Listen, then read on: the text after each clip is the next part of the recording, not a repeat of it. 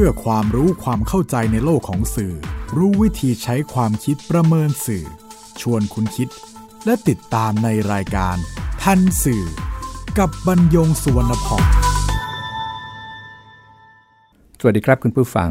นี่คือทันสื่อ รายการความรู้ด้านสารสนเทศ และเรื่องราวที่เกิดขึ้นในโลกข่าวสาร ซึ่งส่งผลกระทบต่อบุคคลหรือสังคม อันเนื่องมาจากเนื้อหาและสื่อ นำมาเรียนรู้ร่วมกัน เพื่อก้าวไปสู่สังคมคุณภาพ ออกอากาศทางไทย PBS Radio and Podcast บรรยงสวนพองดำเนินรายการ จิตรินเมฆเหลืองประสานงานทันสื่อวันนี้นำเรื่องสื่อมีไว้ทำไมมาพูดคุยกับคุณผู้ฟัง กลุ่มประชาชนสร้างตัวในชื่อย่อภาษาอังกฤษว่า Redem ก็มาจากคำว่า Restart Democracy นัดรวมกันบริเวณอนุสาวรีย์ชัยสมรภูมิเมื่อ 15นาฬิกาวันอาทิตย์ที่ 28 กุมภาพันธ์ 2564 แล้วเคลื่อนขบวนไปยังสามเหลี่ยมดินแดง เลี้ยวซ้ายเข้าถนนวิภาวดีรังสิต โดยมีเป้าหมายที่บ้านพักพลเอกประยุทธ์จันโอชา นายกรัฐมนตรี ในกรมทหารราบที่ 1 มหาดเล็ก ราชวัลลบ รักษาพระองค์ ระยะทางประมาณ 3 กิโลเมตร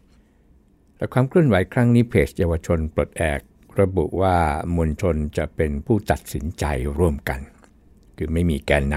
ำไม่มีหน่วยรักษาความปลอดภัยที่เรียกทับศัพท์กันว่ากาด ไม่มีรถเวที มีเพียงมวลชนเท่านั้น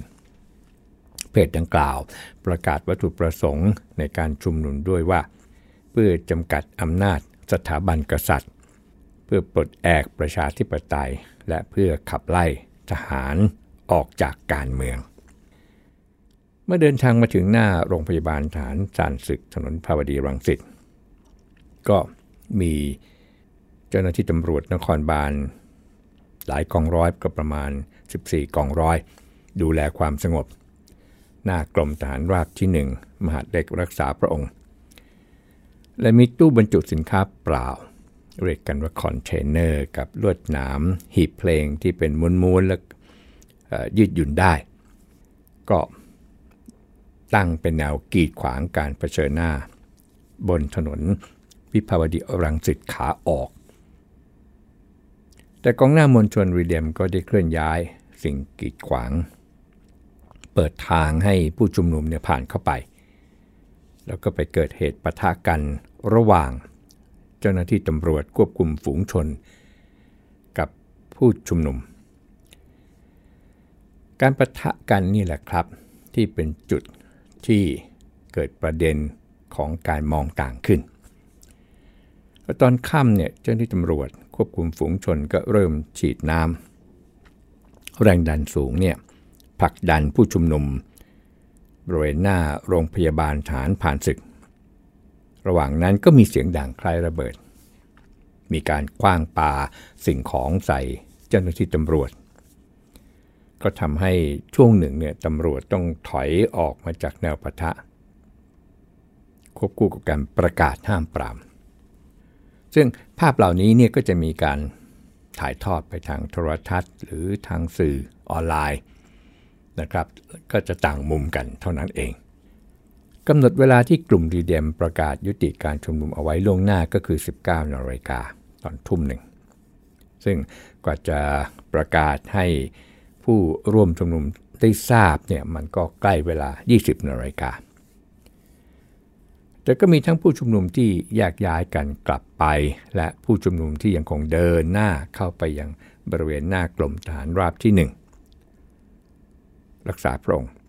จนตำรวจต้องประกาศให้ผู้ชุมนุมเนี่ยถอยกลับ พร้อมกับประกาศว่า หากฝ่าฝืนตำรวจจะฉีดน้ำแรงดันสูงผลักดัน แล้วในที่สุด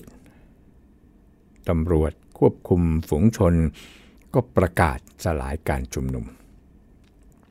ก็ฉีดน้ำใส่ผู้ชุมนุม เข้ากระชับพื้นที่ ท่ามกลางการยิงปืนกระสุนยาง จากฝ่ายตำรวจนี่เป็นระยะ จนเพจเยาวชนปลดแอกนำเข้าข้อความยุติการชุมนุมอีกครั้ง โดยระบุว่าตำรวจระดมยิงกระสุนยาง ชุดจับกลุ่มเข้าพื้นที่ รัฐทำร้ายประชาชน ร่วมดูแลกันและกันให้กลับบ้านโดยปลอดภัย ฝ่ายตำรวจเองก็ประกาศว่า การชุมนุมยุติแล้ว ขอให้ทุกคนเดินทางกลับบ้าน พ้นจากการชุมนุมเกิดการประทะกัน ครั้งนี้ศูนย์เอราวันเมื่อเช้าวันจันทร์ที่ 1 มีนาคม 2564 รายงานว่ามีผู้บาดเจ็บจากเหตุสลายชุมนุม 33 คน เป็น เจ้าหน้าที่ 23 คน มากกว่าผู้ชุมนุมเพราะผู้ชุมนุมเนี่ย10คนนำตรงโรงพยาบาลตำรวจ 22 คน โรงพยาบาลรามาธิบดี 2 คน โรงพยาบาลพระราม 9 1 คน โรงพยาบาลจุฬาลงกรณ์1คน โรงพยาบาลราชวิถี 7 คน แล้วก็เสียชีวิต 1 คน คือรอตำรวจเอกวิวัฒน์สินเสริฐรองสารวัตรปราบปรามสถานีตำรวจนครบาลธรรมศาลา ปฏิบัติหน้าที่ควบคุมฝูงชนกองบังคับการตำรวจนครบาล 7 ที่เกิดอาการหัวใจวาย หลัง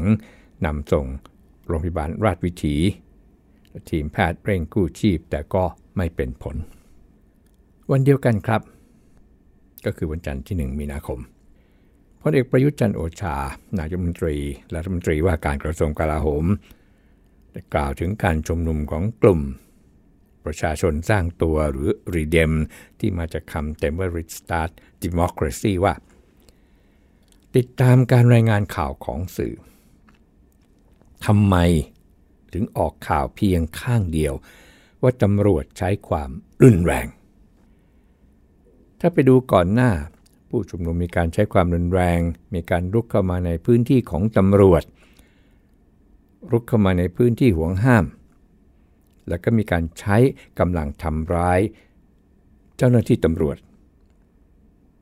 เขาก็จะเป็นต้องใช้มาตรการตามมาตรฐานสากล พร้อมกับบอกสื่อให้เห็นใจ เจ้าหน้าที่ตำรวจที่ต้องทำงานหนัก ต้องอดทน ต้องได้รับความรุนแรง และบาดเจ็บเสียหายเหมือนกัน ส่วนซีกการเมืองฝ่ายตรงข้าม อาทินางสาวอารุณีกาศยานนท์โฆษกพักเพื่อไทย ก็แถลงข่าวในนามพักประนาม และไม่ยอมรับการใช้ความรุนแรงที่เกิดขึ้นจากการชุมนุม 28 กุมภาพันธ์ 2564 พร้อมกับเรียกร้องให้รัฐบาลพลเอกประยุทธ์จันโอชา ทบทวนท่าที และพิจารณาใช้มาตรการจัดการกับการเคลื่อนไหวของประชาชนตามมาตรฐานสากลเคารพ และคุ้มครองเสรีภาพในการชุมนุมโดยสงบ แทนการใช้มาตรการที่มุ่งเน้นจำกัดหรือสกัดกั้นการชุมนุมของประชาชน ซึ่งเจ้าหน้าที่ของรัฐไม่มีสิทธิ์ทำร้ายประชาชนเกินกว่าเหตุ ราวกับอาชญากรรม ร้ายแรง ไม่เพียงเท่านี้ครับนอกจากฝ่ายรัฐบาล นักการเมืองฝ่ายตรงข้ามกับรัฐบาล คณะกรรมการนิสิตคณะนิเทศศาสตร์จุฬา รวมกับภาคีนักเรียนสื่อ ยังจัดกิจกรรมเขียนป้ายผ้า สื่อมีไว้ทำไม บริเวณใต้ถุนอาคารคณะ แล้วก็ไปติดที่สะพานลอยข้ามถนน เพื่อสะท้อนความคิดเห็นต่อการทำหน้าที่ของสื่อมวลชน กรณีเจ้าหน้าที่ตำรวจสลายการชุมนุมกลุ่มรีเดียม หน้ากรมทหารราบที่หนึ่งมหาดเล็ก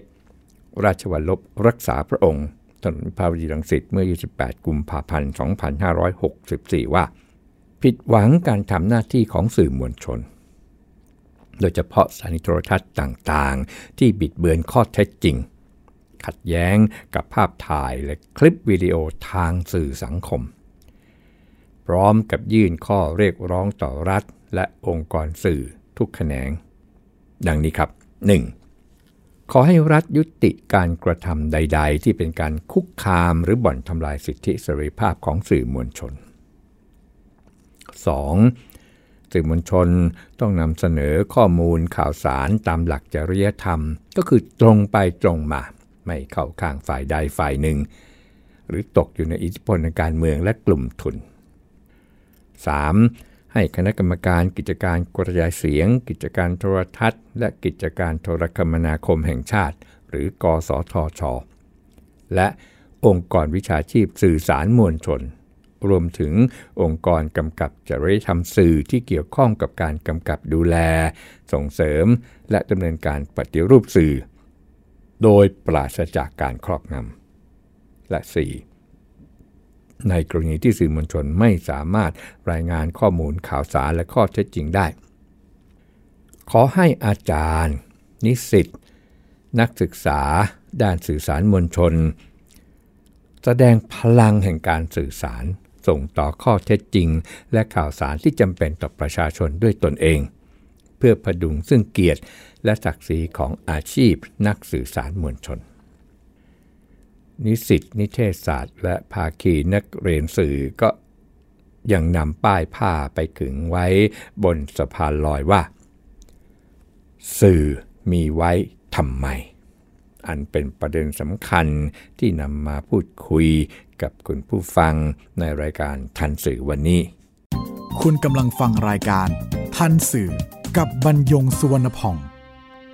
ครับจากเหตุการณ์ที่นำมาเรียนคุณผู้ฟังโดยสรุป ก็ดูเหมือนว่าสื่อมวลชนเนี่ยตกเป็นจำเลยทั้งของรัฐบาลโดยนายกรัฐมนตรี ทั้งของนักการเมืองหรือพรรคการเมืองฝ่ายตรงข้ามกับรัฐบาล และเยาวชน ทั้งนิสิตนิเทศศาสตร์ นักเรียนสื่อ ที่เห็นว่าสื่อเนี่ยเสนอข่าว ข้างเดียว บิดเบือน ไม่ตรงตามข้อเท็จจริงที่เกิดขึ้นจากการชุมนุม หรือสื่อรายงานข่าวแบบเลือกข้าง ทั้งสามฝ่าย คือนักมนตรี นักการเมืองพรรคการเมืองฝ่ายตรงข้ามรัฐบาล และนิสิตนิเทศศาสตร์ มีส่วนที่กล่าวตรงกันก็คือให้สื่อนำเสนอข่าวสารแบบครบถ้วนและไม่เข้าข้างฝ่ายใดฝ่ายหนึ่ง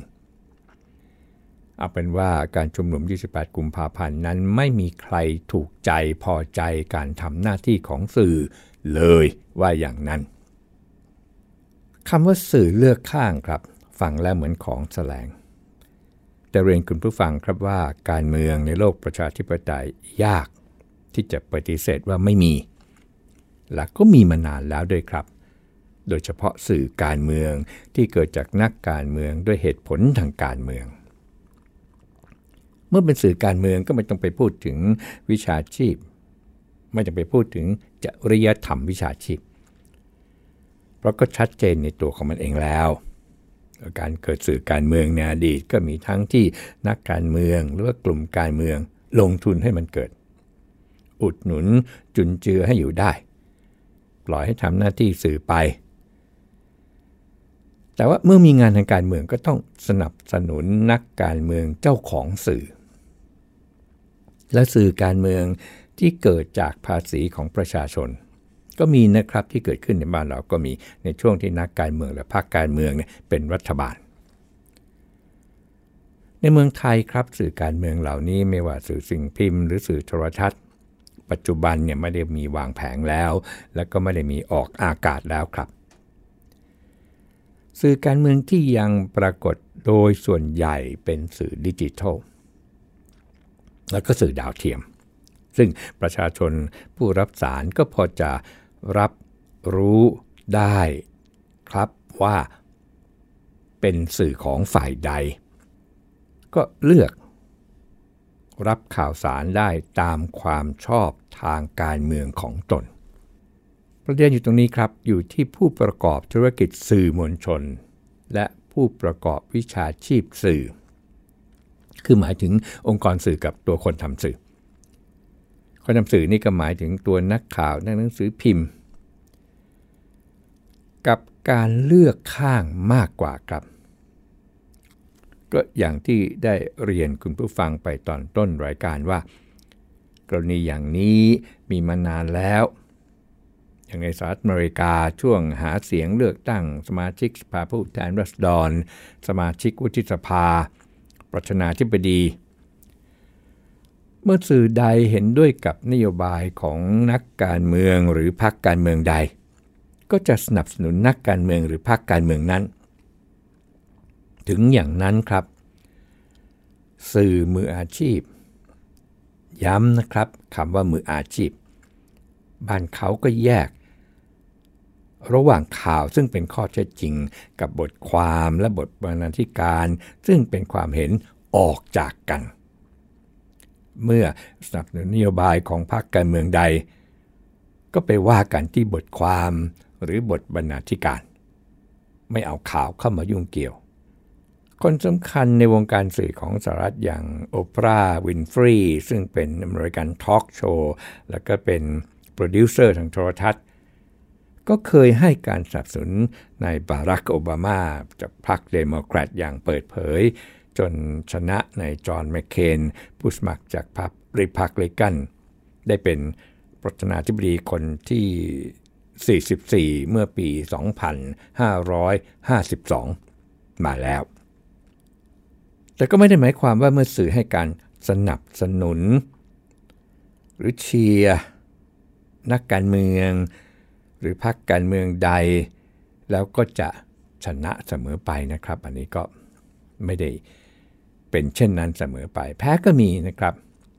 กล่าวโดยสรุปก็คือสื่อเลือกข้างในสหรัฐ มีมานานแล้วตั้งแต่สมัยประธานาธิบดีจอร์จวอชิงตันจนถึงปัจจุบัน แล้วสื่อเลือกข้างในเมืองไทยล่ะ นี่ก็มีมานานพอสมควรเหมือนกัน แล้วเลือกข้างในบ้านเรานี่นะครับ อย่างหนึ่งก็เป็นองค์กรสื่อ ที่เขามีเครือข่ายธุรกิจอื่นด้วย แล้วเขาก็มาลงทุนทำธุรกิจสื่อนโยบายด้านข่าวสารก็จะหลีกเลี่ยงการนำเสนอประเด็นทางการเมืองที่อาจนำไปสู่ความขัดแย้ง และตัวเองถูกมอง แล้วก็อาจจะส่งผลกระทบต่อธุรกิจในเครือที่ไม่ใช่ธุรกิจสื่อ เวลาเดียวกันก็จะไม่เสนอข่าวสารของฝ่ายตรงข้ามในทางธุรกิจ นี่แบบหนึ่งนะครับที่เราพบเห็นได้ อีกแบบหนึ่งก็คือนำข่าวสารของฝ่าย ที่โจมตีการเมืองหรือกล่าวหา หรือที่เห็นว่าเป็นเฟกนิวส์เนี่ยมาเสนอ แล้วก็นำข้อมูลที่เห็น ว่าเป็นข้อเท็จจริงเนี่ยมาหักล้างเรื่องที่ถูกโจมตี หรือว่าถูกกล่าวหา หรือที่เห็นว่าเป็นเฟกนิวส์เนี่ยมา แบบนี้ไปมองว่าเลือกข้างนี่นะครับ ก็อาจจะไม่เป็นธรรมนักก็ได้นะครับ แต่ว่ามีในบ้านเรา ในปัจจุบันวันนี้ก็มี แบบที่3เนี่ยก็คือประกอบธุรกิจสื่อ เป็นสื่อมวลชนเลย แล้วก็มีนโยบายชัดเจนในการฝักใฝ่ฝ่ายใดฝ่ายหนึ่ง ซึ่งในทางการตลาดก็จะเลือกไปเลยว่าใครเนี่ยจะหมายถึงสื่อเวลานี้อยู่ได้เพราะโฆษณา เพราะฉะนั้นโฆษณาที่นำมาลง ก็รู้ว่าเขาควรจะลงสื่อเนี่ยที่ฝักใฝ่ฝ่ายใด หรือไม่นโยบายอย่างใด กล่าวเฉพาะองค์กรสื่อมวลชน และก็ผู้ประกอบวิชาชีพสื่อ ไม่ใช่สื่อการเมืองนะครับตัดออกไป แล้วก็ตัดนักการเมืองที่เขาจะเลือกที่จะหยิบ เรื่องราวที่เกิดขึ้นเนี่ยมาสื่อสารเพื่อสร้างความชอบธรรมนั้นก็ตัดออกไปอีกเช่นกัน ว่ากันเฉพาะองค์กรสื่อจริง ๆ แล้วก็ผู้ประกอบวิชาชีพสื่อคำถามก็คือเลือกข้างได้หรือไม่ นะฮะย้ำอีกครั้งหนึ่ง แต่ว่าบ้านเขาเนี่ยเขามีมานานละ ทีนี้สิ่งที่มันตามมาอันหนึ่งก็คือว่าคำกล่าวที่บอกว่าสื่อต้องเป็นกลาง ตรงนี้ครับที่ตัวผมเองก็จะบอกกับลูกศิษย์เสมอว่า มันยากนะที่สื่อเนี่ยจะเป็นกลาง เอาแค่การตัดสินใจที่จะเสนอ หรือว่าไม่เสนออะไร มันก็ไม่เป็นกลางแล้วแหละ เพราะเราคิดเอาเองว่าเรื่องนั้นดีเรื่องนี้เหมาะก็ว่ากันด้วยเหตุผลสุดแล้วแต่นี่นะครับ ที่เราใช้ดุลพินิษของเรา ตรงเนี้ยมันจะเป็นกลางได้อย่างไร เราคิดว่าเป็นอย่างนั้น เราคิดว่าเป็นอย่างนี้ เราเชื่อว่าเป็นอย่างนี้แล้วเราก็นำเสนอ เราคิดว่ามันดีดีดี ตรงนี้ครับ ที่ก็จะบอกลูกศิษย์ว่า อย่าไปคิดเรื่องความเป็นกลาง มันยาก แต่การนำเสนอด้วยความสมดุลต่างหาก มันท้าทาย สื่อบ้านเขานี่นะครับ ในยุโรปในอังกฤษเนี่ยเวลาที่มีการนำเอานักการเมืองมาถกถแถลงกันเนี่ยเขาจับเวลาเลยนะครับ หรือมีการรายงานข่าวเขาจับเวลาเลยครับต้องเท่ากัน เป็นต้น เอาใช้เวลาเป็นการสร้างความสมดุล นอกเหนือจากเนื้อหา อีกอันหนึ่งก็คือความเป็นธรรม คือบางเรื่องนี่นะครับนำเสนอไปแล้วมันไปเกิดผลกระทบ ก็ทำให้มันเกิดความเป็นธรรมซะเป็นต้น ตรงนี้ครับเป็นเรื่องสำคัญโดยเฉพาะเรื่องที่มีความขัดแย้ง ต่างหากคือสิ่งที่ควรอยู่ในวิสัยของสื่อมืออาชีพ และมันก็ใกล้เคียงกับคำว่า objectivity ของฝรั่งเขา